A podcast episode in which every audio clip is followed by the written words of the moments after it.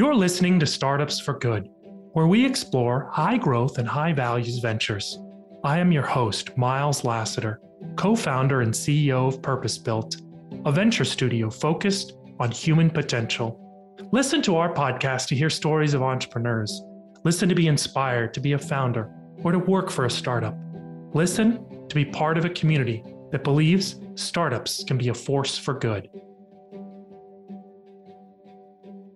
On today's episode, I speak with Alex Lofton, who's the president and co founder of Landed. He's worked at numerous social enterprises and technology startups. He's a native of Washington State and worked as a member of Barack Obama's field team, managing hundreds of paid staff who organized thousands of volunteers for the then senator's successful presidential primary and general election campaigns. He served as the founding regional director of Obama for America the political mobilization wing of the Democratic National Committee until 2010. And he started in real estate at the developer for Forest City. He holds a BA from Northwestern University and an MBA from the Stanford Graduate School of Business. Landed offers essential professionals help with their home down payment. And they do that in exchange for a share of the appreciation in the value of the home, but they also share in any losses if they come.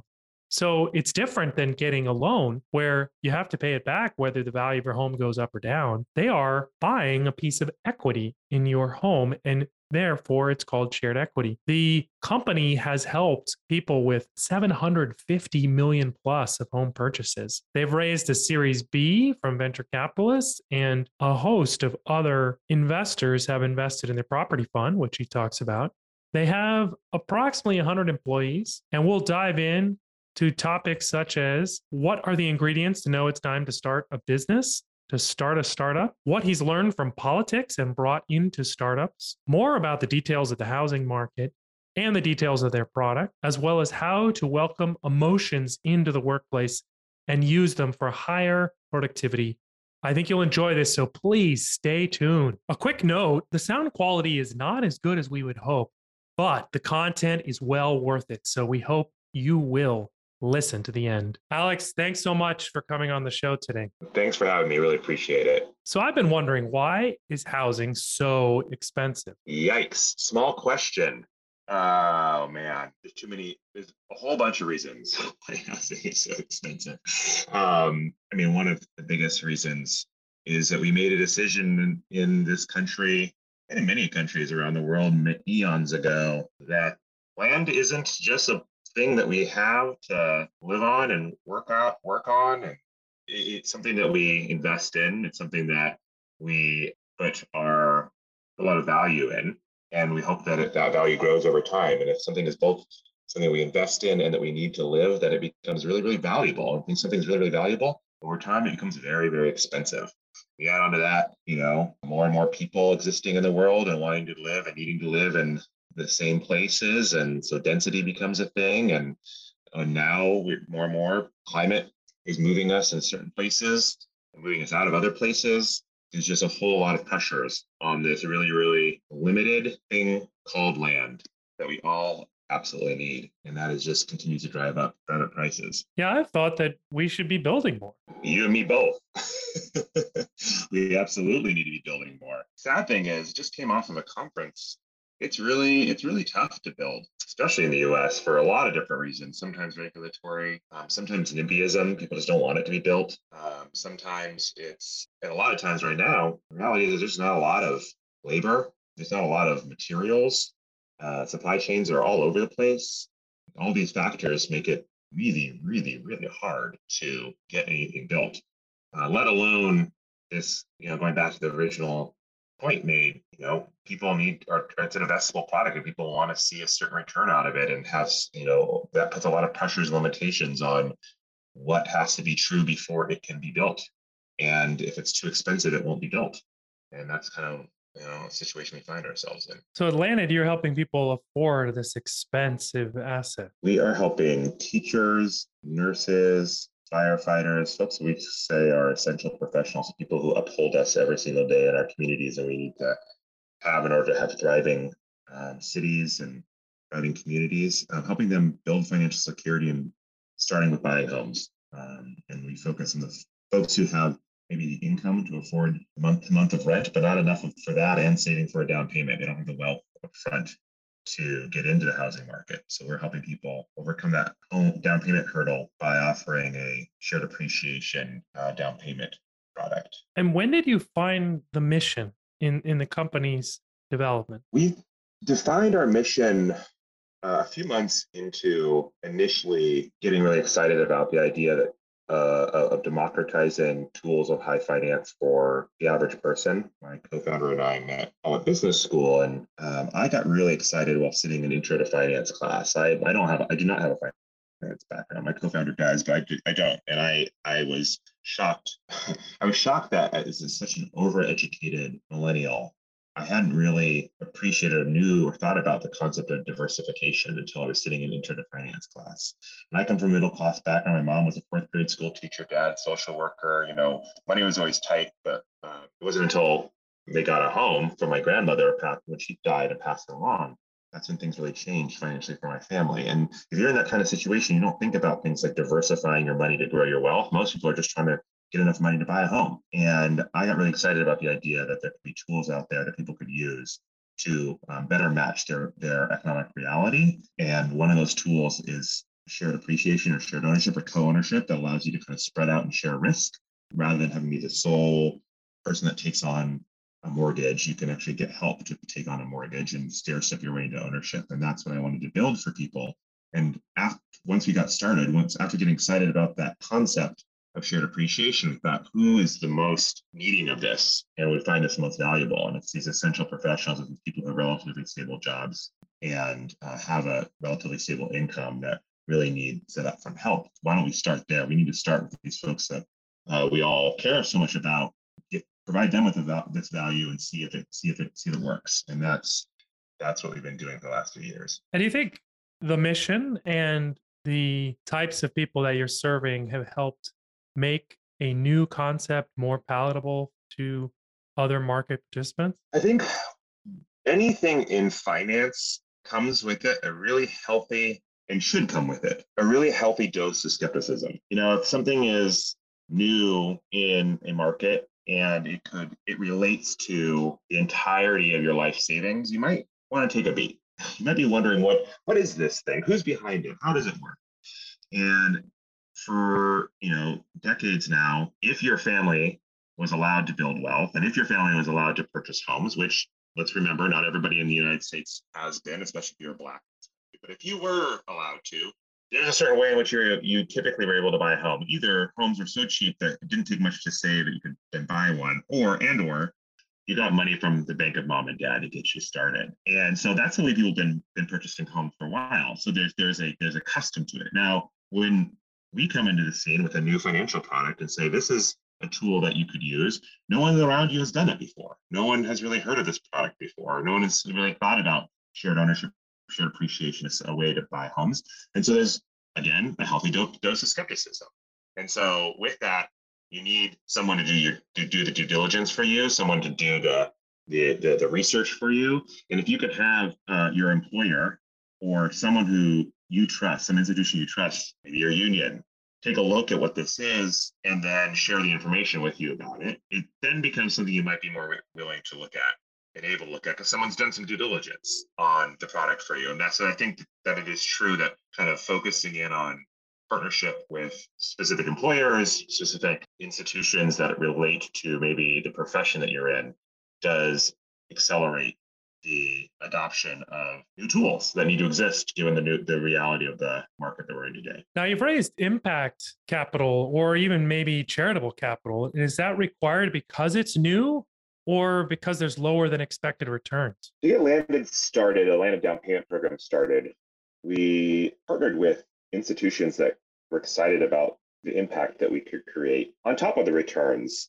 that we proposed or we modeled what it would would exist and largely because those if you don't if you if you have something new to prove you have to do something new that doesn't have a lot of history then if you're only going to focus on returns then investors actually want a lot more want to take a lot more in the in the exchange because it's more risk from their point of view it's unproven they're taking more risk you got to give more economics up. So there's a strong logic to that. And and yet from the beginning we were pretty convinced, especially when we had a conversation, have had many conversations with much of what, you know the, the biggest capital holders in the world and providers in the world, your pension fund, your largest pension funds, largest, largest sovereign wealth funds, et cetera. When you talk to them about what would you, what kind of price would you need to see from a product? What kind of returns would you need to see from a product like this? They gave us a number, and that number is quite different, much lower than the number your earliest investors are going to ask for when a product is new. And we didn't want to pass that difference, that risk cost onto customers. We just didn't feel if we did that, we didn't feel like our product was going to be that great. It was wasn't going to be a deal that I personally would want to take.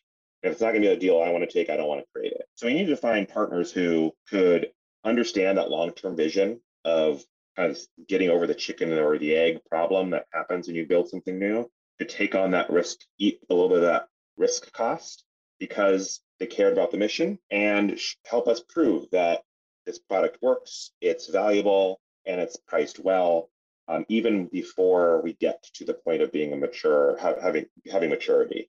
And so that's where impact capital has been really important on our end. Is it's been the risk capital that we needed that didn't that chose not to pass that cost on to consumers, but kind of held that risk themselves, uh, so that we can continue to show that this is a investable product and bring more and more traditional investors along uh, along for the ride. That's such a great use of charitable or impact capital. I wish more foundations and other institutions like that would take real risk in their investment side of the house. I totally agree with you. There's so much opportunity for philanthropy and impact capital to think creatively and in a variety of ways how they could operate, how they could support programs. Not only it's not only granting capital and it's not only making money with no risk. Actually, what the middle ground here is putting money to work as any investor would, but looking at what percentage you're you're adding to the cost of the of the investment product that is solely based off of startup risk or unknown risk and eating that, taking that and saying that's the part that we're going to take. And so we're going to reduce the cost of this capital by X amount because we're going to take on the risk. We're going to charge a certain amount that we think if this was to work and be mature and be in a truly there be a market for what would that price be? Let's keep it at that amount because that's just as important. You need to prove, you know, if it was too, if the capital is too cheap, it's never going to be picked up by the traditional markets and therefore it won't be scaled. And that's a problem. But how do we keep it at that price that could be seen as a fair price between the end consumer and the investor, uh, but we'll eat the we'll eat the risk the risk cap uh, the risk percentage and help scale a model. That's I think we need to see a lot more of that. And as you ladder up from those high risk, high mission oriented investors to the lower risk investors who may not have that explicit mission mandate, how do you have to build the company or communicate differently to be successful? I don't think you need to. Actually, I think you need to stay the course. I think that's where companies get get, get a problem is you feel like you need to adjust yourself because you know because you have different maybe a different set of investors. I think the ability to scale to this to the level of impact that we want to have is completely dependent on having enough money in order for our down payment program to do that. And so our you know attracting investment capital is extremely important and delivering on their expectations of their return needs is extremely important especially you know some of our some of our investors invest the money of teachers pension funds. So i don't want to mess with that. I don't want to mess that up. I also want to make sure that we're doing right by those teacher pension funds. And so we got to meet their needs in order to ha- and to, to, to attract the capital necessary to expand the program and expand the impact. And at the same time, you're not going to have a successful program. You're not going to have people wanting to use your product. You're not going to have people trusting your brand if you don't stay consistent with the mission that you have and stay consistent to the to the values they have. And one of our core values is to find what's fair.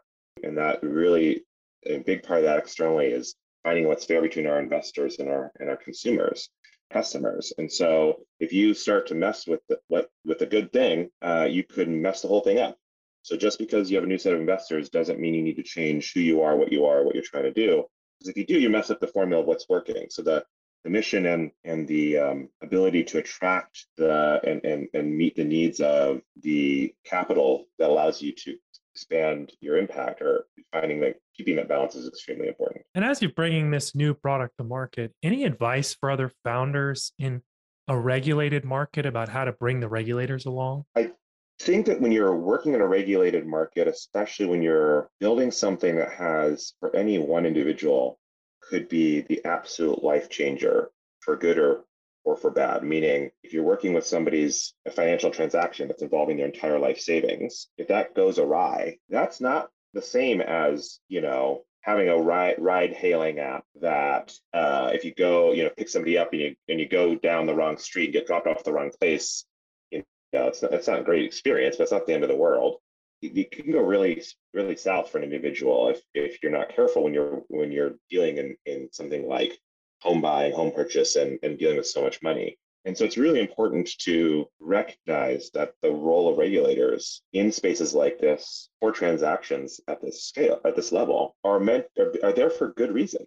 Because without a playing field that is somewhat fair, monitored, uh, designed to balance the interests of all, all the parties involved, you can imagine that we live in a world where consumers are really screwed over, all, oftentimes by, by bad actors. And so the role of regulators is super important and respecting that role and seeing that role as a critical component of the ecosystem to make the whole ecosystem work and then approaching that that constituent that regulator in a, in a way that honors their role in the ecosystem is really really key so engaging proactively engaging before it becomes a problem before you are asking for something before you're trying to push for your own interest to really understand what their goals are, what their what the constituencies they have to respond to, what they care about, what they're balancing, and then try to incorporate that into your product design, your marketing design, sales design is critical.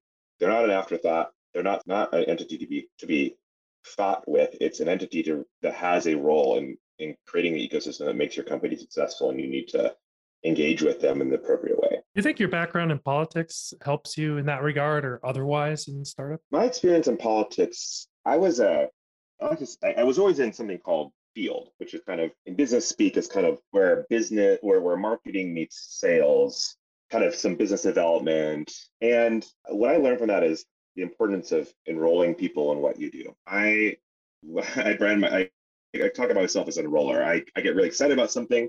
I just want to enroll everybody around me in it. And I think that's really important.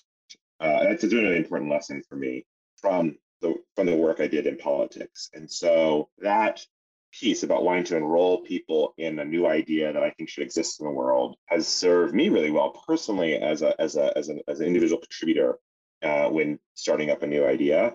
And as the idea grows and as it becomes more established, it continues to be a function that's really helpful in, in enrolling specific specific people that you need at specific times to continue to move your your work forward. So yeah, I, I definitely think that the the work of campaigns especially has helped me understand the importance of galvanizing different people with different interests and different resources together towards a common goal. You, that's how you win a campaign, and I think that that's how you win in in startup land. And moving from that world to entrepreneurship was business school the strategy to make that bridge? Funny story.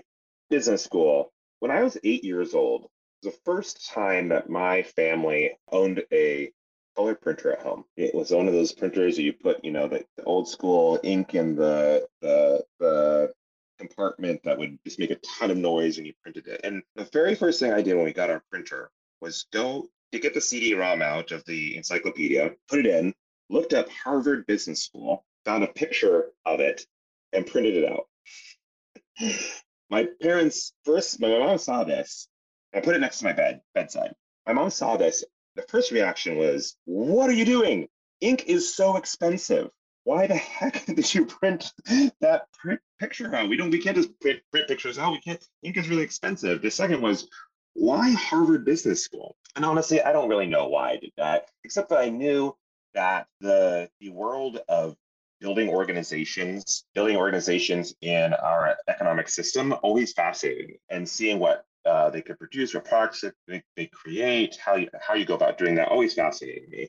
And fast forward after working in politics and whatnot, I recognized that I, I wanted to take some time out to study how organizations are formed and how they operate. I hadn't done it in a formal sense. And I wanted to do it in the context of, of money, because money, I had come to recognize the power and influence of money and wanted to understand how to how to speak the language of money and how to leverage the tools of building wealth and money to kind of form the world more in my the way I would like to see the world exist. So I felt that business school is a great place for that to take that pause, reflection moment, learning moment, and being around other people, meeting people who are who are who are from different industries and different perspectives.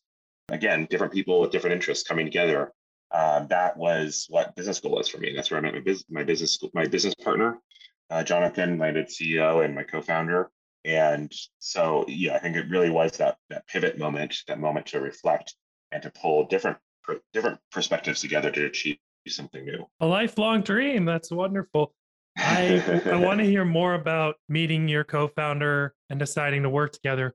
But first, I just have to say, you said so much there, but the thing that stuck with me is your mother saying, "Why do you print that in color? That's so expensive." I find myself saying the same thing to kids. So I, I now I feel feel really old. I guess it's been been happening for ages. Yes. But um, yeah, please tell us more about how you met Jonathan, when you guys decided to work, work together. First thing I'll say is, for me personally, one of the best things about building Landed has been um, forming a deep relationship with with Jonathan, my co-founder, and I think the way that that's manifested and and and been such a great partnership to date needs to be is the fact that we're very different. We're very complementary, both in our thinking and the thinking, the preferences, thinking preferences, as well as kind of just our, our, our lived experience, professional experiences have been very complementary. I'm the sales, marketing, BD guy. You know, he's the product engineer, problem solving guy. It really, it really fits together. And but but but the commonality, the thing that's the same for us, uh, is a set of values, values of how we like to operate on a daily basis, set of values that we share about the way that we think the world needs to go to be productive for as many people as possible for as long as possible. Those values are what centered centered us when we first got started around the the excitement that we had for shared equity and its, its impact potential, the excitement around the kind of company we wanted to build the kind of culture we wanted to build in our company. And so the that values piece is what drew us together. I think first we were classmates first, friends first. Actually, we met first week before business school started, and I remember we were in a circle about eight or ten people chatting, all you know, you're meeting these people for the first time. Where are you from? What are you interested in? What do you do, etc. And he and I, in that while we were in that circle, realized we were really interested in cities and what makes them tick what's going to make them successful in the future how are we going to well, you know the, the problems in them how do you how what are creative solutions around those problems? And we started going on and on and on about back and forth that you know this this top cities and and and the the opportunity to to make them better. And then a few minutes later looked up and realized the circle had gone from eight or ten down to two. I think maybe we were the only people in that circle that wanted to nerd out that much about uh, urban urban issues and urban opportunities. But from that moment, realized and from that conversation, realized we had a very similar set of interests, similar set of values that we, we you know, we, we saw the world through. And I think that stuck first, you know, that that that manifests first as a friendship and then into a partnership as we realized that we're both thinking about this question of how are people going to afford our cities in the long run, especially teachers, nurses, firefighters. We are also thinking about where what are the what's going to happen is um, institutional capital is looking for new places to invest new places to go what's going to happen to the real estate market the residential real estate market as that continues to unfold what are the tools that exist that could could be a could be a marriage between the interests of home buyers and the interests of uh, investors and at that point in time realize hey we have a very similar idea and I always said I didn't want to be a part of a startup. I didn't want to start a company. I've been a part of startups. They're they're so hard. You know, maybe it's my time to go back to, to go to a big organization. But the only way I'd start a company coming out of business school is three things happened. One, I found a co-founder that I really wanted to work with and can trust and shared set of values. Check. There's an idea that I could get super excited about, and that co-founder would be equally excited about. Check. And the third was I had a life partner who would be okay with me basically not making any money and jumping into something like this uh, to take a risk out of right, right after taking out a bunch of student debt. And luckily, my husband Johnny was totally cool with it. So check. And we jumped jumped into uh, starting landed, Jonathan and I, back in 2015. I love your checklist for when it's time to start a company. You framed it as a I won't do this unless, but it almost seems like you went out and made those things true. Well, you know, your subconscious much stronger than you realize. so, what is the secret to having a supportive partner when you're not going to be making a lot of money early days at a startup. Any tips for others? I mean, I don't know if it's so much of a tip. Some one of it's just recognizing the fortune that I have and the and some and a lot of us have who get to start startups is we uh, may know people or have people in our lives who can help us on the practical things. I mean, if you're in a position where you're thinking about the, you know, where the next meal is going to come from or where your next rent paycheck is going to come from, and that if you don't have that, you're completely SOL, you're not in the mindset to be able to be your most creative self. You're probably in a space of desperation. Now, desperation sometimes can breed creativity and, and new opportunity, but that kind of desperation for long is actually just a lot of stress and trauma. So just want to take a beat to recognize that, that you know, that is the first layer is just having the the, the, the privilege and you know my my network my community not only my life partner but my parents have been very very my, my aunts, my uncles, eh, you know, have been very supportive in making sure that I have the opportunities that every opportunity afforded me that they that they could could help me access. And that's no different here. I mean, I think the, the trick here is if you, you can find if you find yourself in that type of privileged position where you have people around you who can take who, who you feel will support you even if the worst happens, you got to take advantage of that opportunity you you you have to recognize your privilege and then you need to take advantage of it to create to create something the world needs and that if someone else who had your opportunity would take you should take it. So i i, I don't i guess it's not really a lot of advice. It's just like recognition that if you're in that kind of position anywhere near that kind of position you have all the stability you need. Even if it's scary fear of failure is super real but that you can usually work through with a therapist. But what's hard to work through is if you don't have that some of those fundamental support networks in place, it's really hard to get started. So if you have it, you have pretty much what you need to to get going. Aside from therapy, how do you handle the fear? I I've, I've tried my best to create a work environment and an environment that I operate in on a daily basis where talking about the fear of the unknown or the fear of failure or fear generally isn't a bad thing isn't something to be avoided, but is instead something to build a relationship with others around. Recognize that we all might be thinking that, and we all might be feeling that, and that that feeling is there and it's okay and it's just a feeling. We're going to create space for that feeling, but then we're going to be able through that creating space also continue to operate alongside that feeling and just recognize again it's a feeling it's not it's not necessarily even manifest or real it's you know external from us it's just something internal and that that's something we're always having to do is, is kind of recognize our emotions but also manage through our emotions and make create a space where where that type of um, recognition of emotions sharing emotional data uh, with each other isn't something that's taboo or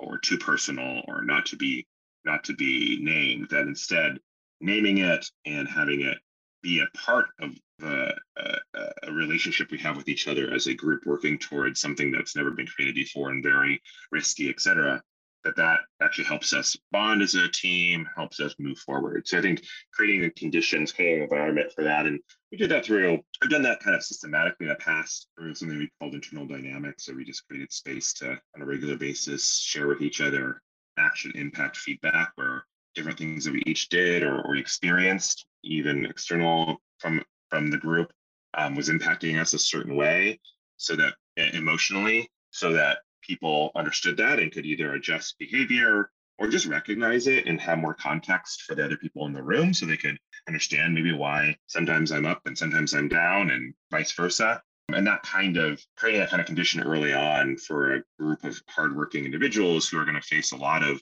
unknowns uh, made the, safe, the space a little bit safer, a little bit tighter, helped us run a little faster.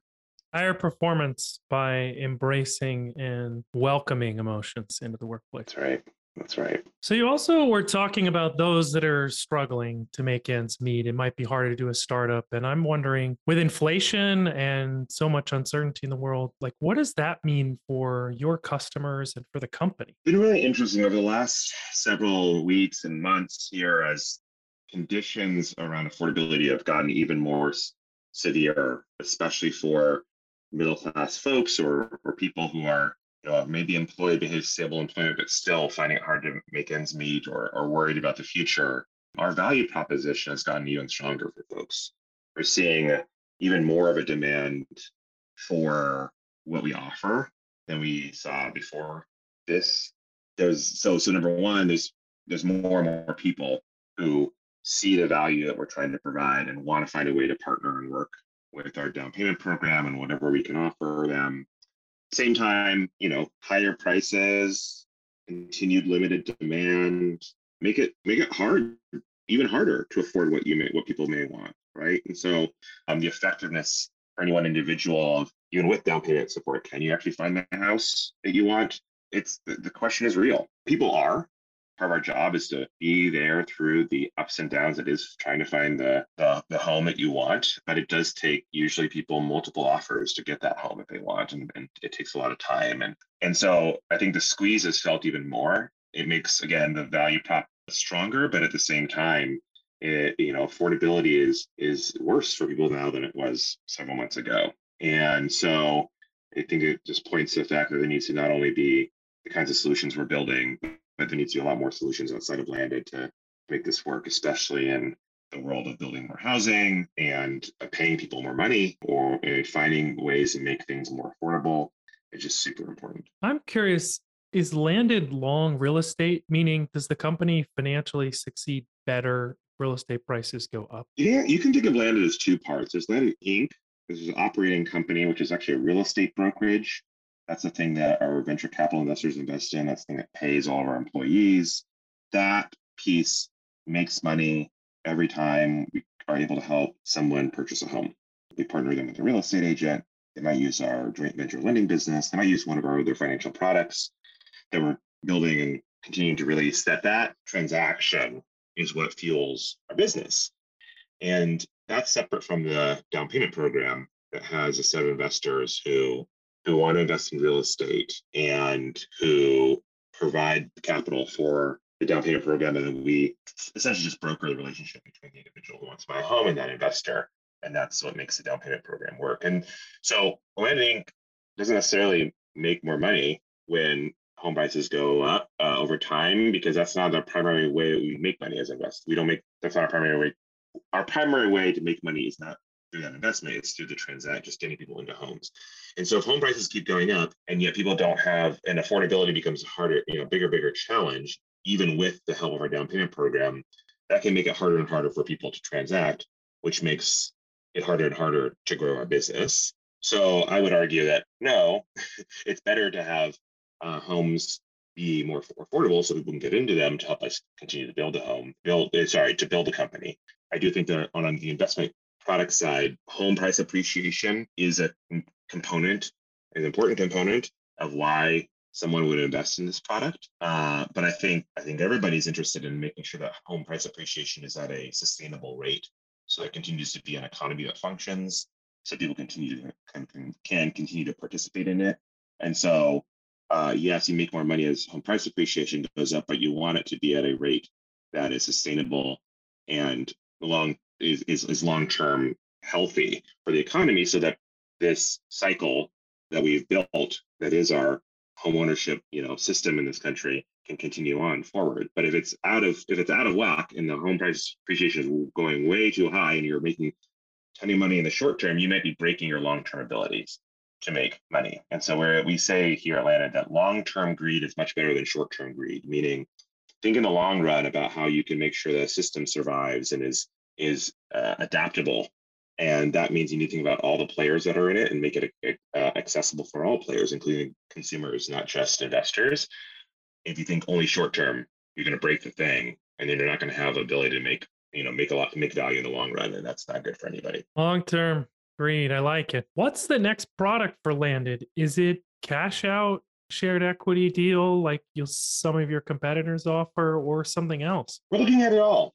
I think our, our anchor, our North Star here is what products will help our essential professionals, our customers build financial security. And the roof, that's our, that's our, you know, our, our moonshot and the current roof shot here is um, focusing on home ownership and continue to help people purchase homes, continue to help people who, once they're in a home. So I think that gives us a lot of different pathways that we're, we're, we're looking at that involve everything having home equity. What do you do when you already have home equity and want to unlock that? What do you do when you're, how do you make the, the transition, the transaction, I should say? How do you make the transaction even smoother and more user friendly? How do you make sure that, how do you take advantage of the relationships that you have with your customer when they're have a bajillion questions and have a bajillion needs? How do you help meet those needs and those questions once they become home buyers in an efficient way that connect them to good, great products that then, you know, by providing that value, you can be compensated. You know, there's a lot of different ways in which we could see products going, and so we're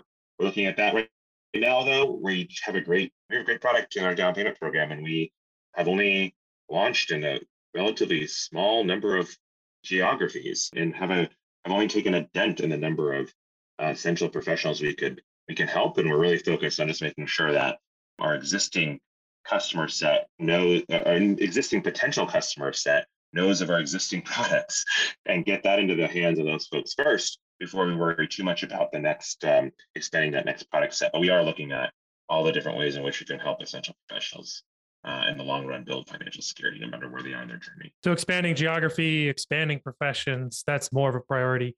Are yeah. you restricted at all by your investors to profession or geography? One of the ways that we've been able to attract capital, and we attracted investment capital on our down payment program early on, is being um, focused in where and how we were going to deploy that capital. And that primarily meant uh, uh focus in two ways. One, who the consumer uh, works for and what kind of job prospect they have and stability in job that they have. So that's why our investors are really excited about folks who work in these industries that are where their jobs usually remain even in down cycles in the economy. And many of them have um, pension funds, I'm sorry, pensions. Many of them have even unions that help ensure more stability in their job. So there is kind of the, the employment type criteria where our investors and, and us kind of agreed on. And then the other part, the other part of the buy box, as they call it, was where the money was going to go ge- geographically. And when we got started, investors were keen to have this start in markets where the challenge of affordability was the most acute because that's where demand was predicted to be highest. So your most expensive markets. Plus, these markets are ones that are less volatile. So San Francisco, Seattle, et cetera. These are places where in the long run, home price appreciation has been positive. Everywhere has ups and downs, but it has maybe less volatility than you saw maybe in some other markets. And so over time, as we've brought on new capital partners, some of those really tight buy boxes have expanded out. And so today, given the change in uh, affordability across all geographies, meaning it's just as hard to relatively, but it's it's hard to buy a home in Spokane, Washington as is Seattle, Washington, means that there's a lot more places where something like a down payment program is relevant and can be helpful. So that ge- geography recently has expanded from us only focusing on about 13 major, 13, 14 major metro areas to 180 plus metro areas across the US and growing. So we truly are uh, focused on helping any essential professional anywhere in the country um, that needs the help.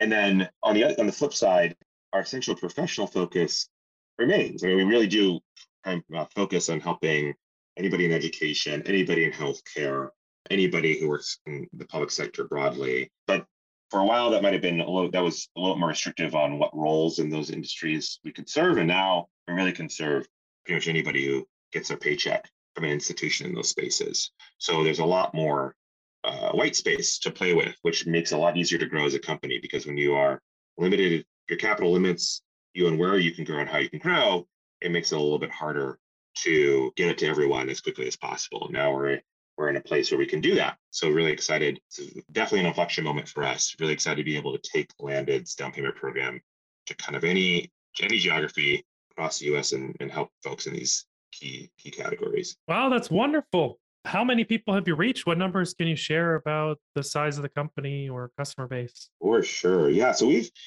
we've helped we're approaching about three quarters of billion dollars of transactions happen, um, helping teachers, nurses, firefighters, et cetera, purchase homes worth that much money, which is really exciting. We're excited to kind of continue to see the uh, clip of that, the, that volume of home purchase you made um, continue to go forward, go up and up and up. You know, as a company, we're about 100 folks, Series B uh, venture-backed uh, company, and we are uh, have team members across the entire U.S., primarily focused in San Francisco, Denver, and Seattle. And we, you know, I, I think what's what's really exciting is that about 68% of our home buyers that we've helped are first-time home buyers. You know, around 50% are either BIPOC or and or make below 80% of area median income uh, where they live. So if you know anything about the housing market, let's just say that is not the typical number you see of the of the of the market, the, the typical standard home buying home buyer market. It's much richer and much wider. And so just seeing that uh, this tool can be used to help increase and democratize who has access to um, home buying is really exciting. You know, our, our home buyers are span all ages. Some folks are early on in their career and buying their starter home. Some are maybe nearer nearer to retirement age and never been able to own, and now they can. Um, but it's a lot of folks. Most majority of folks are kind of in the age group where major life events like marriage and kids are um, having them think differently about their long-term housing solutions. So those are yeah, that, that's a little bit about the people that we serve and, and looking forward to just really focusing on now increasing that number of of folks we're able to help on a on a monthly basis purchase homes. Exciting numbers. Thanks for sharing that incredible scale with us. If people want to follow up online, how should they do that? Landed.com, L-A-N-D-E-D.com. Got it all there. Wonderful. Thanks so much for coming on. Thank you so much. It was great talking to you today. If you liked what you heard today, be sure to subscribe using your favorite podcast player. And please give us a rating and review. Startups for Good is brought to you by Purpose Built, a venture studio focused on human potential. If you're inspired today and want to reach out, please visit our website, purposebuilt.vc. Thank you.